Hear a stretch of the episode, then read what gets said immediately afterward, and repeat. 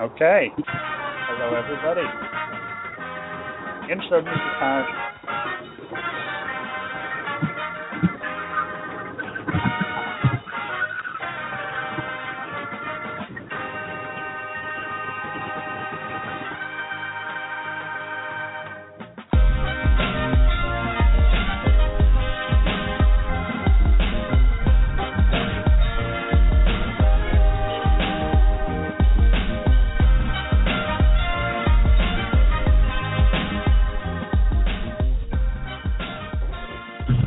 Think we did it. I think we got the intro music to work perfectly for the first time in four whole episodes. Uh, thank you for joining us on the still called Fantasy Expert Fantasy Baseball Podcast. I'm here with uh, Patrick Wallace. Pat, how are you? How are you doing? I'm doing well. Uh, obviously happy to happy to be here. I'm happy to be invited. You know, I'm looking forward to it. Yeah. Uh, why don't you give yourself a shout out? Tell tell the fine folks on the uh, air where you can uh, where they can find you. you know, on Twitter, I'm sure. Why don't you shout out some uh, stuff like that? Uh, yeah. So my Twitter handle is kind of a, a joke, I guess, at first, but uh, at pwall uh, underscore 1989. Um, for anybody, uh, you know, I'm not totally active with Twitter. A lot of stuff I do with Twitter is uh, through my um, work. I work with the Northwest Arkansas Natural, so obviously any, anything involving the Royals or something that you you want to reach out to me about, I, I definitely can can help any of our, our listeners out with that. Um, but yeah, um, right now just residing in uh, Arkansas, and you do need to follow me, um, it's at pwall underscore 1989. Okay. Well, you know, I'm sure you'll get a few uh, new followers off of this. But uh, Pat and I both, you know, write for so-called-fantasy-experts.com. You can check out our stuff there. We will. uh We're going to go over some dynasty stuff tonight. I know a lot of people are interested in, you know, those longer leagues, um, and we'll see how that goes. All right. So Pat here did our top ten fantasy uh, dynasty guys. So I'll read over the list quick. We're going to talk about this for a little while. I'm sure you guys have already seen it. No surprise. Number one, we have Mike Trout, right? Like huge stretch there, Pat. Uh, Paul Goldschmidt, Jose Altuve, McCutchen four, Rizzo five. No questionable, but you know I like it. Uh, Giancarlo Stanton six, George Springer seven, my personal favorite player in the league, Anthony Rendon eight, Nolan Arenado not Nolan Arenado nine, and Bryce Harper ten. Uh, all right, so Patrick, who I don't know. Who who did you think was the uh, biggest reach of yours putting in the top ten? George Springer, Bryce Harper. What do you think? Uh, I mean, obviously, Bryce Harper is the biggest um, question mark of all those guys. I think just because his inability to stay healthy, and we really don't know what exactly he is capable of um, if he ever does put in a healthy season. I mean, I, I kind of leave him on that list just because it, it's remarkable. You know, he's still I mean, younger than most of all of us. Um, at you know, 21 years old, uh, he obviously has has a bright future ahead of him if he can just stay on the field. Um, aside from him, though, I mean, I think Altuve and Rizzo, as you mentioned, um, the lack of having Abreu, I think those are all certainly question marks people may have for me. Um, I kind of just I looked at the numbers, I looked at age. Obviously, in a dynasty league, you know, age is going to be pretty pretty vital. You want, um, as I mentioned in the article, a guy who's at least going to be contributing um, elite level numbers for at least a good five more years. Um, I think Altuve and Rizzo are definitely capable of that, and probably even further than five years. And then I think Springer is just. Um, I got a chance to see him when in Northwest Arkansas. I, I he he kind of reminded me of Trout, as I mentioned in my uh, profile about him. I just think he has the next um, potential to be that 40-40 threat. Well, that would be great. I I went to UConn with uh George Springer, so we're buds from way back. And by buds, I mean I think I saw him in the uh, hallway once. But well, how how do know. you play it? How do you play at UConn? I, obviously, well, we were like UConn. I honestly did not. When I went to college there, I knew we were good at basketball. I had no idea we'd be good at baseball. Uh, but we had Springer and Mike Olt, who's I think on the Rangers now. We had some like pretty pretty good MLB prospects um, on the team. So we were like in the super regionals of the College World Series, stuff like that. That I just never thought, like, oh, hey, that'd be cool if we won a World a College World Series. Anyway, uh, yeah, I think I think it's a pretty good list. I think the Abreu thing, we'll get to that a little bit. Um, my first question, and this just goes back to my overwhelming love of Anthony Rendon, is uh, I know you have Rendon at eight and Arenado at nine. Uh, if you were starting, actually, you know what?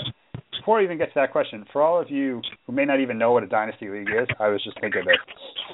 Basically, you draft your 40-man roster, 30-man roster, and you can keep usually two thirds or more of the players for like however long you want, five years, ten years.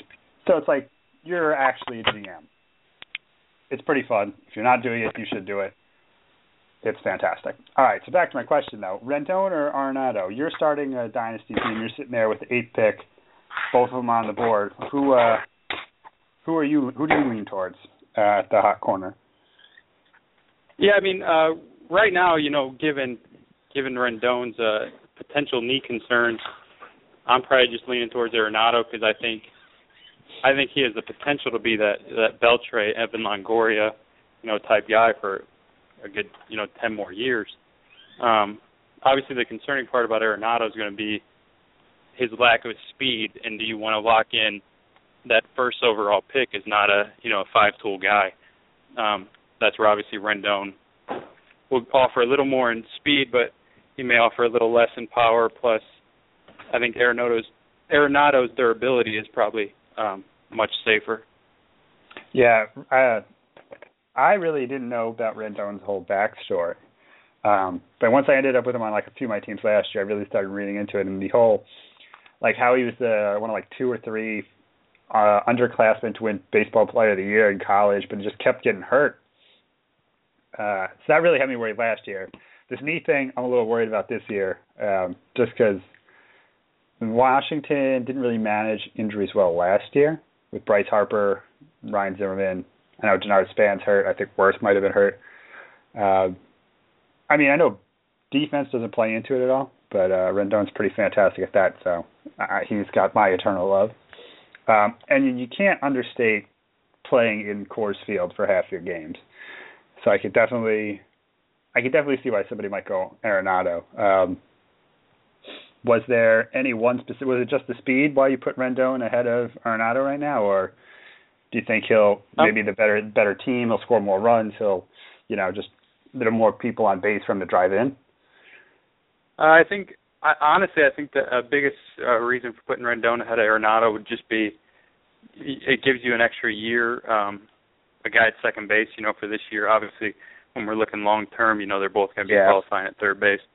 Um, so I mean, the second base for one year that kind of gives you a little bit of a boost. And mainly, it was just Arenado's biggest concern with me is what if he doesn't become that 35, you know, 35 home run guy, and he, you know, his ceiling is kind of at the 25 range. Then you're talking, you know, 25, 300, 100.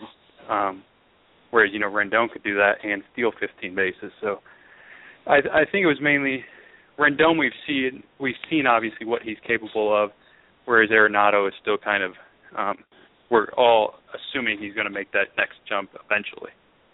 Yeah, I think it's pretty interesting with both of them too. That uh, having to choose between both of them in a dynasty league this year, simply because, like last year was their first year, they really they performed this well. Um, I know Arenado's been around the, the uh, minor league circuit a little longer than Rendon, but they both are incredibly talented. It's just like, oh god, they're so dynasty leagues are kind of they get me a little caught caught off guard. Um, I get iffy on a lot of players. Like I overthink things. Like oh, Rendon's knee, it's going to be a five year problem. Like it's probably not going to be a five year problem. I just get so worked up about stuff. So you got to keep it simple, all you drafters out there. Don't freak out. Um, all right, honorable. I see you have no pitchers on here. Um, yeah, my. I mean, my biggest thing about pitching is um, obviously you know I put in I actually pretty sure I put in Strasburg ahead of Kershaw as like an honorable mention. Yes, um, yes, you did. It, pitching just has such. It, it's so. I mean, Kershaw you can't argue with. Probably everyone's list aside of mine. You know, he's I think 26. What two or three Cy Youngs already. he's you know he's going to be on pretty much everybody's list. I just I worry about how many innings a guy like him and Felix Hernandez already have. Um, yeah. And and obviously limiting injury is it doesn't seem to always work out quite as well for for pitchers. So um, I think you're just much safer going with a hitter um, that early if we're talking, you know, again a, a five year, ten year type of league. Yeah, that makes sense. Pitchers pitchers just get hurt so often that I, I can see why you might be hesitant to do that. You have in here that Kershaw's pitched over 1,300 innings. Wow, that's a lot. He's been in the league a lot longer than uh, I think a lot of people realize, and um, he's just been so good over these last three years that I can see why people would be like, why why isn't he in this top ten? But I don't know. People don't stay Clayton Kershaw, Sandy Koufax good for like five, eight years. Um, but what did you see in Strasburg that made you want to put him as the top pitcher if if a pitcher would have made the list? Um, I mean, Strasburg is probably more. It, it's more instinct. It's more. Um, you know, obviously he's still really young. He's already had the you know Tommy John surgery. It's. I guess it's the the hidden. When is it going to come? Not if it's going to come. It seems like for all these young pitchers. So, you know, I guess it's naive to say, but he already had it out of the way. So, um, in some ways, maybe you don't have to worry about it. Obviously, that's not true. You know, guys have two Tommy Johns all the time, but um, I guess mainly that was my theory. Is Washington's been pretty careful with a guy like Strasburg over the early parts of his career. That maybe this year and the next five years, we're talking about him instead of Kershaw as that no doubt number one pick. Yeah, that's definitely true. I think he also, unlike what you said, uh, you you want to win the league this year. Obviously, you don't want to you don't want to be the person in the dynasty league who like drafts all the 22 year olds and and basically saying like in three to five years my team's going to be really good. Um, but you do have to think about that. You can't just build it with people who are really hot right now. You need to you need to get those Strasburgs who are going to be really good down the road. Um, yeah, and I mean, kind of, sorry, kind of looking at that, it's um, kind of what I was thinking when I made that list. It, it's all up to you know what you're thinking is going into a dynasty league. Are you going to be in the league for 20 years, um, or is it going to be a league that you know or you think will flame out in five to 10 years? Or um, obviously that's going to go into your thinking as well. If you're kind of entering a dynasty league, assuming what how you know get a really good team for five years, and then um, if it's you know with strangers that you play on say Fantrax CBS or something like that and you just you know sell it off or something. Um, obviously, that should go into your thinking as well. I'm in one dynasty league right now. I have you know some of the Cubs prospects like Alcantara, um, this Matt Olson guy with the Oakland, um, some of those guys, but I've kind of started to gradually go for the win. You know, these next three to four years, um, maintain some of those young guys, but at the same time realize in three to four years, I'll win these next three to four years, and then maybe um, it'll be time to give up that league and you know start fresh with another dynasty. Yeah, take your pile of cash and your trophies and move on. Well, that seems like a uh, that definitely it's definitely not a bad way to do it. Um, I just joined two this year, first time ever, first dynasties. Um, and I can see like one team I sort of built. It's with like seven to twelve people who I have no idea who they are. We just met them on like RotoWire or something like that. Uh, and I even subconsciously I could tell I was drafting the team like for more these first two to three years because you don't want to be stuck in the league where where half the people leave and you're like, but I have all these prospects. That's you're just going to get screwed like that. Right. Yeah. And I mean, I I was in a league last year um, and that that's also one of the biggest worries. I mean, if you're playing with buddies, obviously, you know, you know you're going to all stay around. But in those leagues where you're not playing with, you know, buddies, and it's, you know, kind of a, a public league, um, the biggest problem is, you know, those guys who do chase all these top prospects. You know, they load up on Kris Bryant, Polanco. Um, sorry, I keep on quoting all the Cubs because that's all. Those are the guys all coming up. But that's all anybody talks about this off season is the Cubs and what they're going to do with with Kris Bryant. Um, I know this is not where you were going with this, but do you, if you were to bet right now, just I, I know you have no insider information on this, nothing like that. Do you think they're going to start the season with him, or you think they're going to send him to AAA for whatever 13 days and then call him up? Uh, I was I was watching MLB Tonight actually last night, um, and listen to Dan O'Dowd. Obviously, some of the concerns with Bryant are his defense. Um, others being, you know, he's a Scott Boras client, so yes. you definitely don't really want to start the clock early on a guy like that. And, and the, the other biggest thing is, I think a guy like Baez doesn't quite have, um, I guess, track record or pedigree of a Kris Bryant. I think Bryant is a guy, you know, you want the Cubs want to be their next, you know, Nolan Arenado or Aramis Ramirez back back in the day. Oh, man. I think they want I think they want him to be that next uh that next elite third baseman, you know, Miguel Cabrera type. Um whereas I mean obviously they want Javier Baez to be a, a top talent too, but I don't think they want to rush Kris Bryant if, you know, his strikeout rate is still insane or if he can't feel that third. I think they'd much rather kind of season him and make sure he's to that elite status even by next year um, when they truly think they can make that World Series type push. Yeah, I would agree with that. Even even beyond the money of just gaining that extra year, with like to just send him to the minors for two weeks to get an extra year. As annoying as it will be in drafting leagues where you can't draft minor leaguers or like there's stipulations on that, it just makes sense. Um, and like what you said with Baez, I, I really like that actually, because they have like three top shortstop prospects. If Baez flames out, they have Russell, and if Russell doesn't work out, they could always put Alcantara there, and they still have Starlin Castro. So it's not like they uh, are in desperate need of a, a shortstop. Um, but I, I think it'll be interesting. It'll be really interesting. I have a draft next weekend, like the day before the season starts, and it's going to be really interesting to see what happens with Bryant in that. If he is in the majors, I think he may. I like it's an auction draft, so I may call him out like for the third pick, just to see what the hell happens. Um, yeah, and I, I think my biggest worry about a guy like Kris Bryant is obviously, you know, I was hearing in an only league auction he was going for about twenty two dollars, um, whereas Pedro Alvarez went for nineteen. The biggest worry with a guy like Bryant is maybe he becomes um, Adrian Beltre, Miguel Cabrera, but what if for the first three years he's Pedro Alvarez? You know, will someone who drafts him in a dynasty league have the patience to wait that out? You know, to wait out the 230 average for three years, or, or are you to unload him um, for half the value and then regret it when you see him become, you know, Miguel Cabrera?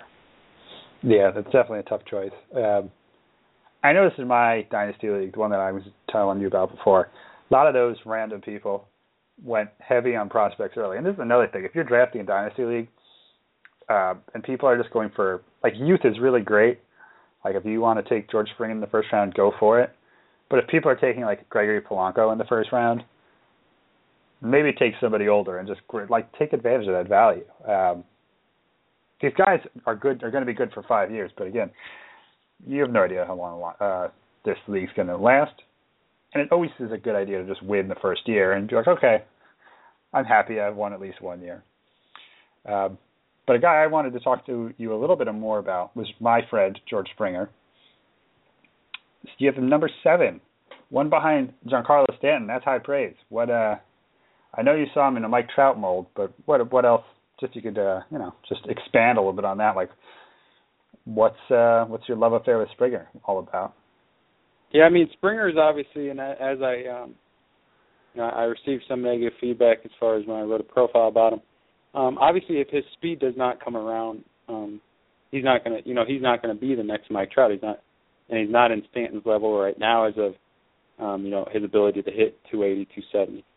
But him, I'm kind of just uh, in a dynasty league. You know, like you said, you want to get ahead of, you know, the curve. You don't want to. If you just draft everyone based on rankings, you're going to have, you know, you're probably going to have an average team. If you can get ahead of the curve on a couple guys, and I think Springer may be one of those guys. Obviously, he's he's been hyped. Um, so I'm not saying you know he's going to be some sleeper this year, but if you can maybe reach on him one round early and then say he steals 20 bases this year. Uh, the biggest question mark with him is he didn't even attempt to steal last year. It's not like you know Billy Hamilton, for instance. He was attempting to steal constantly in the second half. He just kept getting thrown out. Um, a guy like Springer, you know, he didn't even try to steal. If Houston, who obviously you know they want to start competing, you know, I think it was Sports Illustrated said they were, you know, the World Series champs in 2017. They were predicting. So yeah. if they want to, you know, reach that next level, a guy like Springer is going to have to be the guy who carries that team. So I mean, he he's again he's probably a huge question mark, uh, a, a bit of a reach, but you know Stanton hit 240, you know, two years ago. So I I definitely think he's capable of, of making that, um, you know, step to the next level. Yeah, I'm looking at your profile now. Uh, it's saying that I think one year he stole 33 bases, and the next year he stole 23.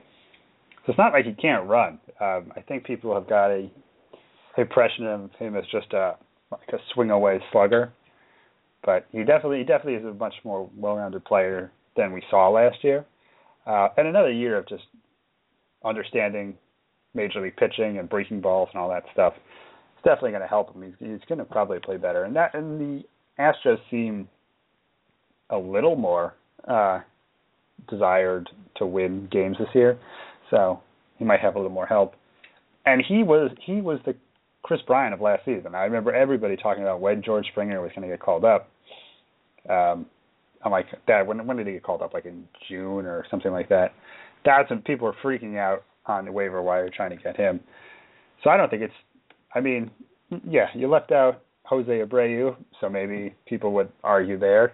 Um, but I don't think it's too far of a stretch. I would definitely have him in my top 20. Yeah. Yeah, and I remember uh, Springer as, you know, I remember Harold Reynolds saying they need to send Springer down back at the end of April last year. You know, that was when he had logged about 55 at bats, hadn't hit a home run, um, and had struck out 20 times, and was hitting 182. You know, after that he hit 10 home runs and batted 294 in May. So, um, again, he hit 294 in May. Obviously, May is one month out of six, so I'm not saying he's going to hit 294 this year. I'm just saying obviously he's capable of um, reading pitches. You know, he can make adjustments. He's shown that in the minors. If he can just, the biggest thing for him is I don't think he was making those adjustments in June and July, and then he got hurt, and obviously didn't have a chance to really um, improve at the end of the year. Yeah, I mean he at different times in the season it, it really did look like he was about to take off um, and just run away with like the crown of like the best young guy um, the best young guy that's not Mike Trout, I should say. But like, I didn't he hit ten home runs in like just a twenty day span or something. He did something ridiculous like that where his power was just off the charts. But people also don't, I feel like, remember that like Mike Trout was not fantastic in his first call up to the majors in 2011. Uh, I have his numbers here. He only batted he was 135 at bats, 40 games, batted 220. So, five home runs, 16 RBIs, four steals.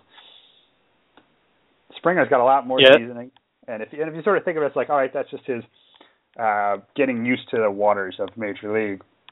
This might be the year he breaks out, and if you wait till next year to try to draft Springer in your dynasty league, you may not get him. Somebody's probably not going to let him go, but uh, you could you could get in early on him. So I kind of I kind of like what you're doing there. Um, you're sort of banking on the the step up he's going to take as opposed to valuing him for the step he took already. Yeah, I mean that's the biggest thing as far as especially when you're analyzing young guys. I mean, I think that's part of the reason you know dynasty leagues and NL or AL only leagues I think are one of my more favorites because they're so you, you go so deep into the into the player pool. You have to you know take a risk on certain guys. Um, and a guy like Springer again, I always look at um Yordano Ventura. Obviously, you know he played with with our team, but um, you know Ventura is in 2012 he had, had a slight taste of you know Double A and got destroyed. Came back um, in 2013, had I think 10 starts with us, and he was lights out. I mean, I think it's it goes a long way to say these guys certainly know how to make an adjustment, and those they're not just taking five months off and coming back in spring training and suddenly thinking they're going to, you know, hit a 99 mile per hour fastball and then adjust to the 74 mile per hour curve. Like they're making adjustments in the off season too. They're watching tape. So I mean, I think there's definitely a chance he could even improve to 270 this year. In which case, if he's you know 270, 35 homers and 15 steals, obviously that's you know I think he belongs right where he's at. I would I would definitely agree. Uh, he does not he does not strike me as a player who um, is going to take take time off and just like rest on his laurels of being a top prospect or anything like that. Uh, so I, I, I like what you're saying there with the the hope the hope that he's going to grow. Um, but I think it is time to touch on the elephant in the room, and that is no Jose Abreu. Uh, now, to be totally honest, and this is going to make me sound really stupid when I say it, before the season started, I was like, oh, Jose Abreu is probably only like 23 or something like that. Um, I think he's 27, maybe 28, 26. I don't know how old he is. I'm gonna look it up. But he's older than people would think, and that's you know in a dynasty. He's 28. In a dynasty league, stuff like that does you know affect it. Did uh, besides you know maybe the age, what uh what negative things did you see from Abreu last season that uh, kept him out of the top 10? Yeah, I mean, um, obviously, you know, age is number one. You know, he's 28, whereas a guy like Anthony Rizzo is 27, or sorry, 25. Um, my my other biggest thing with with Abreu is mainly looking at a guy like Yoenis Cespedes. You know, um, before Abreu, Cespedes was the big Cuban guy to come over, and and his sophomore year was obviously much different than his you know first first taste of the major league pitching. He, he didn't quite make the adjustments as as uh, quickly as. Um, so I mean that was that was one worry I had was was the Cespedes factor. The other one was just the second half numbers. You know, his power really really dipped, and if he's more of the 25 home run type guy, he's not going to provide as many stolen bases. Um, obviously, his average is going to be there. He showed that pretty much all six months, but I, I just don't think a first baseman, if he only is hitting 20 to 25 home runs, really is a guy that's going to be in that top 10, um, especially when he's already 28. Yeah, uh, I'm looking at his split stats now. I think he hit seven home runs and 34 RBIs after the All Star break. That's not great um, for somebody who people thought was like the best power hitter last season. Uh, side note, do you want to get your dogs on the podcast? I'm sure our, our listeners would love would love that if you if they're around. no, I think I'm all right. They're outside right now. All right, maybe next time. Um, but I like. I don't yeah, know. I mean, I've been kind of split on Jose Abreu this this season. Um, last year, a bunch of my teams were really lacking power, so I've been considering, you know, Cabrera's and the Goldschmidts, um, and Abreu, trying to think, all right, where am I going to get that power from? Um, and I don't know. I've, I've always just kind of shied away from Abreu, maybe because I didn't, I didn't expect him to do what he did last year, and I'm still a little worried about it. I know he had a very like high BABIP, um, batting average on balls in play. If you didn't understand the abbreviation, I, something just about him. I don't know. And maybe it's because he plays in the White Sox. I just have associated him with being bad probably since 2011, 2010. So I I don't know. I just think I think he could be fantastic. I think, they, I think they've been bad almost since every year but 2005. But don't quote me on that. They had a good I 2005 remember, though. Uh, yes, they're very good 2005. And I remember one year when Alexei Ramirez hit the that walk off grand slam and like the to win the division and get into the playoffs. That's the only other thing I have um, a memory of. But he does play in a great hitters park, and you know what? 28's not that old. I'm only 20. I'm going to be 25 in like three weeks. So if I was saying 28 is old, then I would feel terrible about myself. Um, I don't know. I, I can see why you might have left him out. Uh, for all of the listeners who want him in the top 10, I can see why you would like him there maybe instead of Rizzo because he Rizzo just didn't have the RBI total. But uh it's whatever. Yeah, I mean, sort of fancy. Kind of just um since you mentioned Rizzo and Abreu, I've I was kind of cold on both Rizzo and Abreu until I started writing that piece, and then you know Rizzo, I looked at his batting average on balls in play, as you kind of mentioned. and the two years where he hit 280 was right along you know league average, and then you know when he hit uh what was it 233 back in 2013 um, you know that dipped quite a bit, uh, well below league average. So I kind of just looked at, in you know five years, ten years from now, we may look at that 2013 as a total outlier. Obviously, I could be completely wrong, but but I definitely like the fact that you know his home run his home runs have improved from you know 15 to 23 to 32. Um, you know he's also getting extra base hits, 15 doubles, 40 doubles, 28 doubles. and as we've mentioned, you know, on on all their prospects, that lineup is obviously improving. Um, you know, Wrigley Field's a huge hitter's park on most days, so I, I kind of I, I just like Rizzo as a guy who can continue to improve. Whereas I think last year's numbers out of Abreu, whereas some people think he may take a step forward, I almost think that's his ceiling.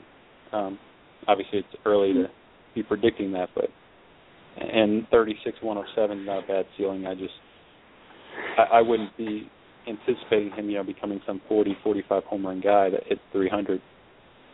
Yeah, I mean, he did have an amazing season last year. So if that is his ceiling, that's not a bad ceiling. Like a 32 home run or 20. How many home runs here? 35, something like that. Over yeah. 37, like 109 RBIs, and he batted 318. If that's what he did every year, I'd be very happy with it. But um yeah, I, I like what you said about Rizzo with his just his talent around him getting better. He had 32 home runs last year and only 78 RBIs, which is ridiculous. Like, how do you hit that many home runs and only drive in 78 people? I don't know. Um, I think that Chicago argument is going to be one that re- rages on for a few years because uh, the White Sox definitely reloaded this year, and the Cubs are primed to take off the next two years. Uh, so it'll be interesting to see what happens. Who can uh, improve more? But you know, personal preference. Uh, last thing I wanted to ask you about the uh, rankings here for the dynasty before we move on to some other stuff was uh, you put Altuve ahead of McCutchen. Uh, I know McCutchen's a lot older, but was it a tough choice to put? Because most, you know, normal rankings have, uh, or not normal, other people's rankings. Your rankings are very normal, so don't don't let me do uh, talk bad about them.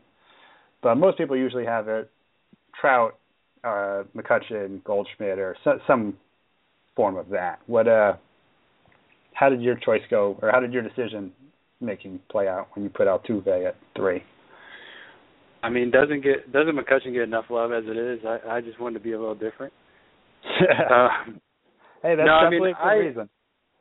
I I like Altuve. I just I look at outfield; it's so deep and and I you know don't get me wrong, McCutchen is probably my favorite player. I had him probably his first three years um coming up with with the Pirates. So so I have nothing against McCutchen. You know I think he's a solid player. He's obviously uh, generally a pretty much a lock for 2020 and you know 300.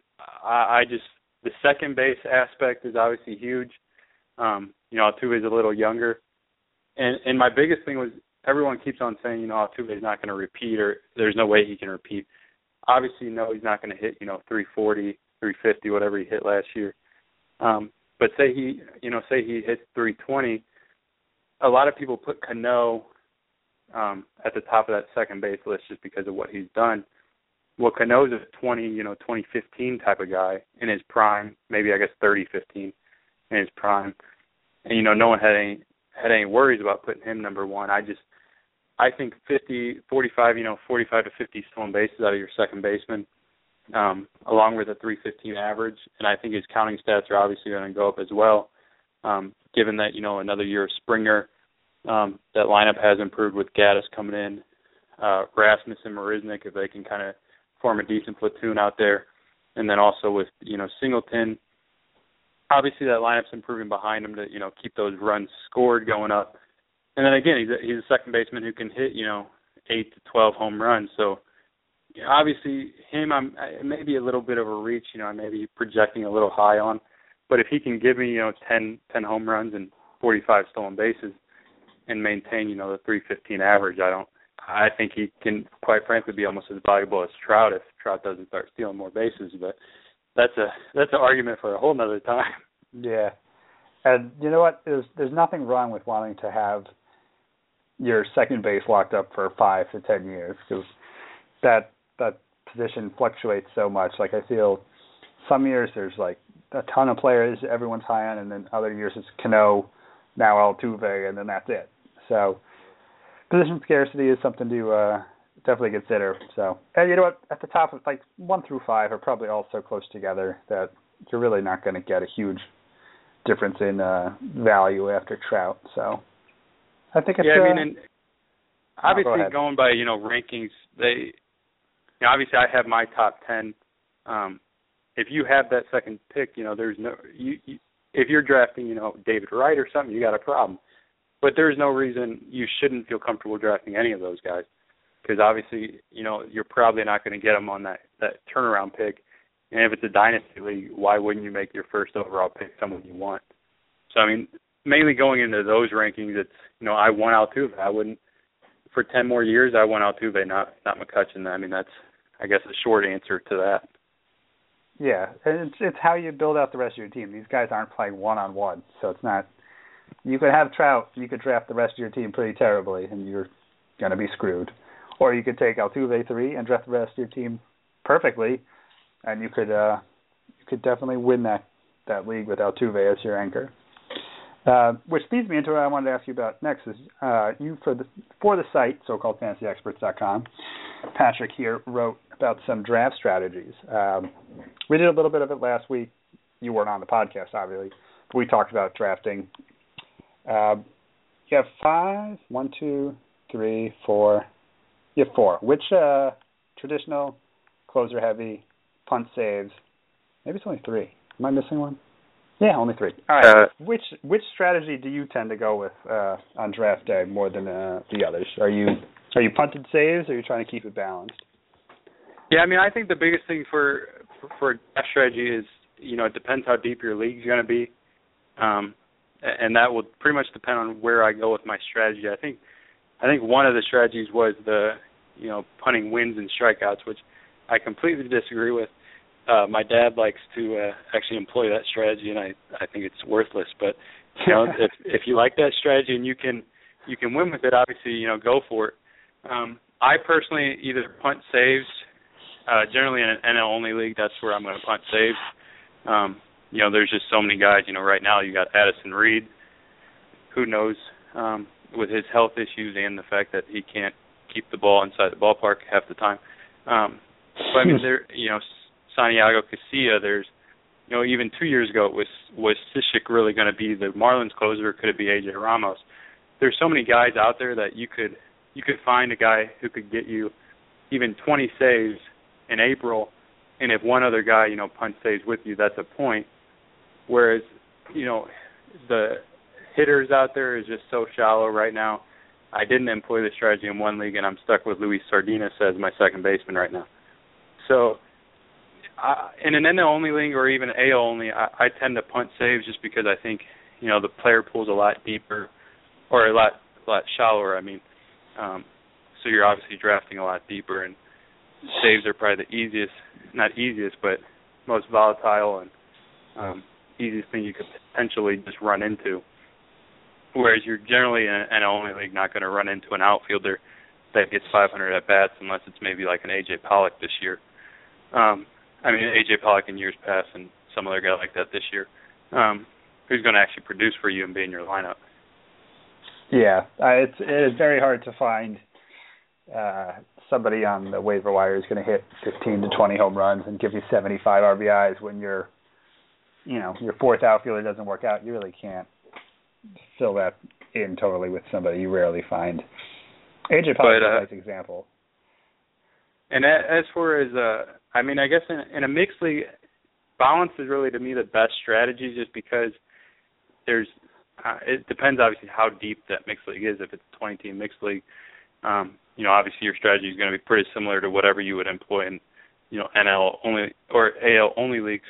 Um, but if you know it's a 12 team or a 10 team type mix, type mixed league, you know, I have guys like Martin Prado and Marlon Byrd. Those type of guys are free agents in my league, so I had Hunter Pence. You know, I drafted him early um, before that injury. You know, he went down, and even a guy like that's not not that terribly hard to replace. Whereas, you know, a guy like Chapman actually would be pretty hard to replace because there's not many closers just on the free agent list. You know, you're not going to find a Steve Cishek on the on the free agent list like you will, you know, a Prado who will give you 10, 10, 10, and 60, 60 type counting stats.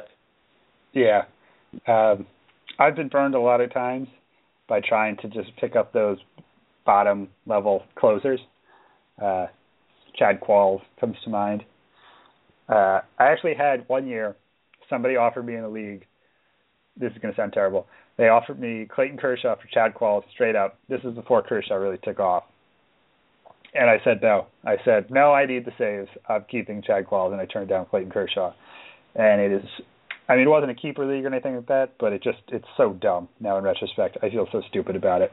But my point I is, can, uh, I try to I try to get at least one top like top five closer and then try to fill out the bottom with like sort of what you said, like a guy who may it was like a pretty solid hold, but if he loses it, there's other people on the waiver wire to pick up. I just want one sort of rock in my bullpen. But uh what were you going to say?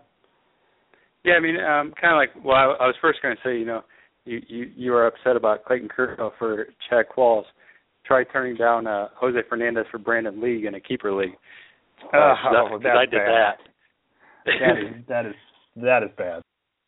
Oh, Um, so, so yeah, I, I know how you feel in that regard. Uh, as far as um, you know, closers. My biggest problem with closers is I've just I've never been willing to pay up for you know the Kimbrels or the Chapmans. So it's one of those. You know, do I want to take a risk on uh, Rodney Rosenthal?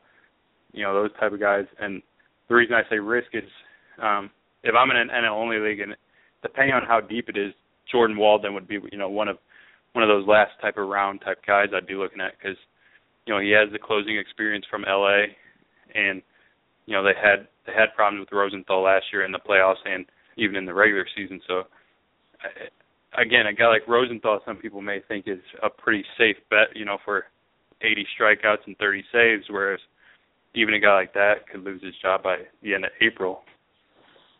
Yeah. Uh, the two things I've come to know about baseball is that spring training, a bunch of pitchers you're really going to like are going to get Tommy John surgery and it's going to suck. and then during the season, some of those, not the, the elite closers usually don't get blown up and like fall apart. But that like sort of second to third tier guys like the Trevor Rosenthal's, uh, Rafael Soriano at the end of last year, some of those guys who you wouldn't think who, who you'd think going in are pretty safe are going to get blown up and they're just going to fall out. Like uh, Sergio Rama, or Romo, he was fantastic two three years ago. Last year, sort of just dropped right off the map. So I try to, uh, I find that to be a little too volatile for my taste. So I go top and I go bottom and try to avoid the whole middle section that half the people are going to get blown up and half of them are not. Uh, Yeah, and, yeah. and the funny thing about that is, you know, you, you mentioned, you know, going for the bottom. A guy like LaTroy Hawkins seems to be on like everyone's "I don't want him" list, whereas a guy like you know Rosenthal is still being drafted earlier, Rodney or Cishek or even Casilla. And who's going to take? I mean, obviously we say this every year, and then he loses his job by, you know, I think it was Marmol two years ago lost his job by opening day. Um, but I mean, really, they've tried Rex Brothers. Um, I think they tried Ottavino maybe for a couple of games last year, but outside of Ottavino, I don't really see anyone taking Hawkins' job. Whereas, I mean, yes, he pitches in Coors Field, but you're probably he's probably one of the last closers being taken, and you can get him a whole lot later than a guy like, you know, Fernando Rodney, and he could easily give you the same stat. Yeah, his ERA last year is 3.31, um, which doesn't sound bad, but I mean it's a little high for a closer. He had 23 saves. His fifth was 3.9, 3.39, so he pitched pretty well. Um, and even if you do already have your closers, I never think it's a bad idea to, if you see LaTroy Hawkins still sitting in a 20th round, like it's not a bad idea just to grab him, pick up a few extra saves, and then you could always flip him or something. Uh, people just, I, it's because he's old. I think it's just because he's old. Nobody wants the, the Troy Hawkins, and uh, I remember last year everybody just like sat waiting for him to lose his job. Um, a lot of people I feel like were waiting for Huston Street to lose his job last year too, and he dominated. So you never know; these guys could totally, totally like just to for one year regain that peak form, and you know you only have to pitch 60 innings, so it's not too hard to find that form. Yeah, Um, I remember going going way back in like the time machine. I took, and this was back when they were good. I probably spent a couple early round picks on them in an only league. I took Kevin Cobb or Kolb or however it was with the Brewers, and uh Armando Benitez, and they Oh. both lost their job by by the end of April. So it was, I mean, I've never had much luck with closers either. So kind of like what you said, if you can't get the, you know, the Kimbrel or the Chapman, I mean, there's really no reason to spend that high of a pick on a closer when you could get you know, a Hawkins or even a Joe Nathan who kind of like you said with Hawkins last year, they kept waiting to he should have lost his job, but um, you know, again, they're going into 2015 and he's still their closer. Yeah, just because the vultures are circling, like it doesn't mean he's going to lose his job. Um, I again, I cannot believe how well Huston Street pitched last year, but who knows? Maybe this is the year he blows up. Now that everybody thinks he's uh, reliable. I don't know. Yeah, Huston Street. I mean, like you said, I mean that's a great example because Huston Street is probably, you know, outside of the big strikeout guys, you know, he's being drafted right now because he's out a month ahead of Kenley Jansen and those type of guys. And again, he does strike guys out. So if he, even if it's not his fault, but if he just starts getting unlucky, you know, um, and balls just drop that last year were caught, you know, his ERA goes from I think it was in the ones actually last year. Yeah, that goes in four. I mean, it, Anaheim isn't going to be patient, I can't imagine if he has a rough April. Not, yeah. not to say he will. It's just you know a, a contending team like that they they have to win. So yeah, they definitely want to keep, especially with Mike Trout. Like you don't know how long you're going to have. Well, they have him for what six years, but you you don't know how many times you're going to be in position to make the playoffs. You have the best player in the league. You like they're not going to waste these opportunities. Um, but then again, hey, Huston Street might go out and dominate again, like he did when he was on the Athletics or something like that. Who knows? Um, all right, last draft question for you. When you're doing these strategies, uh, I ask everybody this: How early are you taking pitchers? Are you a wait to the end, like fourth, fifth round, or you take them back into the first round? When's your uh, what's your what's your thought on that? Yeah, I mean, a pitcher again to me, pitchers a, a hitter you can go into a draft say at this round I'm taking this guy because you know there's so many uh, not yeah and that's a bad word but um you know there's a lot of elite hitters out there just like there are pitchers but a pitcher you know if no one's taking Kershaw in that first round and you don't necessarily want Kershaw or Felix you don't want to pay that high obviously you're not going to pay that high for a Bumgarner or a Strasburg but that means you can then wait you know another round or two on those type of guys so I mean, I think a pitcher is a lot more draft dependent on how your draft is going. If if you've been drafting with those guys a lot, knowing what type of strategies they generally use, as far as when you need to reach on a pitcher. Because um, I I know a lot of people say, you know, I, I'm not going to draft a pitcher till the tenth round. It's like, um, you know, if Scherzer's there in the fourth round, I'm taking him. You know, I'm not. Yeah. I'm not going to just go in blindly and say I'm not going to take a guy until the tenth round because even then, you know, if you, if the league is pitcher heavy, a guy like Gerrit Cole, Alex Cobb, obviously before his injury, um, same with Zack Wheeler, Marcus, all those guys. You know, that list goes on and on about injuries, but right, even it those guys. Happens. What? I was just gonna say it all happens like it's it's like the domino effect. Once one person, like once one pitcher hears the word like uh Tommy John surgery, then like their elbow snaps, and the next guy's elbow snaps. It's, it's sort of like when when they don't talk to the pitcher who's throwing the perfect game. It's like you don't say Tommy John surgery because then like six guys in a row just blow out their elbows. Uh, yeah, and the funny thing about that is I kind of was talking to our uh, um, our radio broadcaster about that. Is it's funny how it's always in March. There, yeah. To me, there has to be some sort of link to, you know, what is Bumgarner, what is Scherzer, what is um, Harvey and Jose Fernandez aren't good examples uh, Wainwright even now. I mean, obviously back in the day he had it, but what are those guys doing from you know November to February that these guys aren't doing? Because you know last year it was Medlen, it was Beachy, it was Corbin, it was Fernandez a little bit into the season, and then this year it's Wheeler, Darvish. It, it, there's got to be some link to you know what are these pitchers doing in the off season or not doing that these elite pitchers who aren't you know undergoing this surgery what are they doing?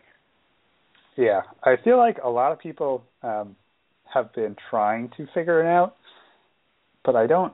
I don't feel like I've ever seen someone just be like, "Hey, Max Scherzer, you haven't had Tommy John surgery." I don't know if he's ever had it. If he did, maybe way early in his career. But like you've been, you've pitched hundreds of innings over the last five years. Like, what do you do every day in the off season? Like, I don't think people ask that.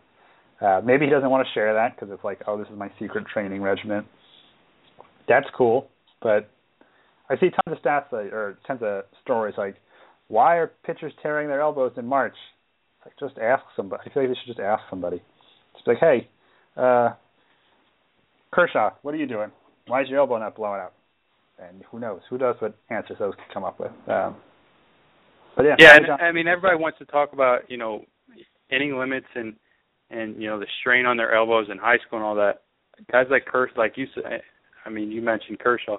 Guys like Kershaw, King Felix, sure. I mean, these guys are pitching a ton of innings in high school. It's not like this travel ball suddenly started. So yeah, I mean, yeah. It, I I think a lot of people want to you know talk to the experts and um you know they need to reduce their innings and all this stuff and they they ignore the the question they should be asking which is just talk to the people who aren't getting hurt you know there every i mean obviously not everybody's body is built the same way but there's got to be some sort of link. Yeah. It's so weird. It's so weird. I don't know if it had i don't even have an answer for it. It's just so weird. But we got about nine minutes left eight and a half. Um one thing i did want to get to before i think we got to sort of sidetrack with the closers and the drafting and all that stuff. Um, with the dynasty things, people tend to go for the young guys. Who I saw you wrote something about Mookie Betts and Rusney Castillo. Um, I panic drafted Rusney Castillo in one league.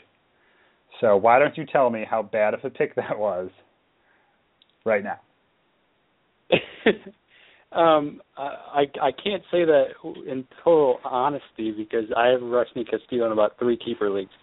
Um, right. I don't. I have no issue with Castillo or Betts. My main issue is with that outfield, how aged it is, and how much Boston is going to want to play. You know, Craig and Victorino. Even if it's just to shop them, they're still going to play them for those first two months, three months. So I don't have an issue with their talent as much as just their overall potential for playing time early on. And yeah. I think if they're sharing at bats, um, people will find, especially a guy like Castillo and Betts, they're both kind of unknowns. Um, I think people will start to find that guys like Prado, who are still on free agency, and if if it's a fairly shallow league, um, guys like that are going to actually be much more valuable at least the first couple months. Um, and and I mean, obviously you can't cut a guy like Castillo if you spent, you know, a top ten round pick on him, which is generally what it's going to take for those type of guys. Yeah, um, I just was sort of drawn to is like this, and then again he's from Cuba, so I have no idea. I've never seen him play. People just said he could be like a 2020 guy, and that's pretty alluring. Um, at the point in the draft I was at, I only had one speed guy that I could use some more, so I took him. Um, I personally am a bigger fan of Mookie Betts. Uh, I just think he played so well last year. Like Castillo, he sort of got some of that seasoning we were talking about before the springer. Like he got a taste of it. Um, but boot, but Betts actually, I don't want to say dominated, but he played really, really well. Um, I think with his multiple positionality, I think he'll probably get some more bats early. So I tend to lean more Mookie Betts. Uh, I'm on his side of the coin. But what uh, what do you think with that? You think he do you think it's sort of like one of those things where talent just finds a way into the lineup that they'll just sort of fit him in wherever they can? No, yeah, I think that's a great point as far as um, you know his, his versatility because yeah, he's gonna a guy like Betts is gonna make um, he's gonna make them play him. I think is it still John Farrell uh, managing them? Um, uh, yes, I but, believe so. I mean, he's gonna make a guy like that. He's gonna he's gonna make him put him in the lineup. Whereas a guy like Castillo, he's kind of limited. So if, if Betts can at least get into the lineup in April, show that he can, you know, perform, they're not going to be able to keep him out of the lineup. Whereas a guy like Castillo may not even get that shot. So I mean, I think that is a great point um, as far as Betts goes because yeah, if he if he can find his way into into a couple games at short, a couple games at, at second to give uh give Pedroia some rest, and even you know even if he can play a couple at third, you know that's again I say a couple that's six games right there in April, and that's not even counting all the games he he'll still play some, you know, in the outfield. So. Yeah, I, I think that I like what you said with the Pedroia. Um, Pedroia is getting sort of up there in age. I sort of get the feeling. Well, the Red Sox obviously think this is a year they can win it all. So um, I'm sure they're going to be really looking to not wear down Pedroia early on in the season. Um, so I'm, I'm thinking maybe they sort of like what the Spurs do now in the NBA where they rest their guys more than like you would normally think they would, but they're trying to keep them um, fresh for later in the year. So maybe Betts is filling in every like fourth game or on back to back like a day game after a night game. I think he definitely has uh, a lot more, not a lot more value and talent wise, but just I just think he's going to get in more. Um, and Castillo didn't blow, he didn't blow me away, and he didn't blow anybody else really away with that like two month uh, call up he had last year. Like if he tore the world apart like Abreu did when he first, like Jose Abreu, or yeah, Jose Abreu when he first came up. Like then maybe it's a harder choice, but I don't. I think Castillo just needs a little more time to uh find out what how his role is and how he fits into Major League Baseball. Yeah, and the issue with Castillo is also, you know, him battling that oblique injury is going to limit limit his. It already has obviously limited his spring at bat, so he's well, he's already behind the eight ball on that. Um, into that competition with Betts and Victorino. So, I mean, again, yeah, that's definitely another plus for for Betts if you're, you know, on draft day trying to decide which one of those two you want to draft. The Red Sox just had to make it difficult for us. They have to. They had to sign Hanley Ramirez and play in the left field. They had to sign Pablo Sandoval and play him at third. They have to have. They signed Castillo. They have Betts. Like all these guys, and even Brock Holt, who played really well last year. He wasn't. He's, I think he's playing over his head, but he's probably never going to get in now. Um, too bad for him. Yeah, it's it, it's funny you mentioned. Sorry, I know we got um, run out of time, but you mentioned you know uh, MLB teams making it difficult. How about the Dodgers who just don't? The Dodgers seem to be that amateur auction draft um, auction nominated. I, I don't know what the word I'm looking for is, but that amateur and auction draft where they're yeah. they think they're just bidding up teams because they don't want the other team to have the any players, and then in reality all they're doing is just again where is Olivera going to play now? You know they already don't know where Guerrero is going to play. Yeah, I heard they have some weird provision in his contract where once they call them up for a certain amount of time, they can't send him back down or they have to cut him or something. Um, uh, Guerrero has an out clause. Yeah, he has to be on the major league roster. He's yeah. He said he's going to leave. Like, and he's really good. Uh, I remember everyone thought he was going to win the second base job last year, and then D. Gordon came out of nowhere, and then they tried to get rid of D. Gordon, and they did, but then they signed Howie Kendrick. Um, well, you got all these guys. You got to play them. They had to clear out the outfield for Joc Pederson. Uh, I don't know. It's just like I think they just their eyes are bigger than their stomach at sometimes. Um, yeah, and that, and they give Olivera, you know, sixty million dollars. Where was that sixty million dollars when you had Brandon McCarthy right now as your fifth starter, and a guy like Shields has been out there for you know three months? I mean, obviously, you're you, ideally you're looking you know for the younger talent, but again, Olivera is a complete unproven, and he's thirty years old. So, yeah, I just I didn't understand that signing really for the Dodgers at all after watching the Yankees do it for so many years, uh I feel like it's one of those things where you you know when you go to the mall or something, you spend like three hundred dollars, and then there's one last thing you want, but you're like, oh, I'm going to be fiscally responsible now. I'm not going to buy that. I should that's yeah. I think that's what a lot of people do. They're like, all right, we're going to spend all this money on the offense. It's like, oh, we could get a really expensive pitcher like Shield. This is where I will draw the line. After spending eighty million dollars, I'm not going to spend a hundred. So I don't know. Teams do that all the time. I don't get it. But um, Patrick, it's been great having you on. Uh, we should definitely do this again. Talk about some more of this stuff as the season goes on. How I hope George Springer blows up. I would love to talk about him again. A UConn alum that I am. Will always, I will always have a place in uh, my heart for him. Not Mike Olt. He does not have a place in my heart because he is not very good yet. And I drafted him last year, and that didn't work out. But um, yeah, Pat, anything else you want to pitch while you're here? Any new stories going up soon? Anything like that? Uh, I'm I'm probably working on something uh, this weekend. Um, but yeah, I mean, thanks for having me. Obviously, uh, if anybody has any questions or you know they want to rant to me as to my dissing on Jose Abreu, obviously they can email me at you know p wallace at you know, so-called fantasy fantasyexperts.com. Um, but yeah, hopefully guys like Springer and Altuve um, we're hoping for big years out of out of the Houston Astros, or or it could be. Yes. Uh, I could be wearing that uh, turkey, jive turkey, or whatever that that NFL Network does. Yes, yes, you could. But uh, Pat, again, thanks for uh, calling in. Listeners, thanks for listening. We'll see you next week on the So Called Fantasy Experts podcast.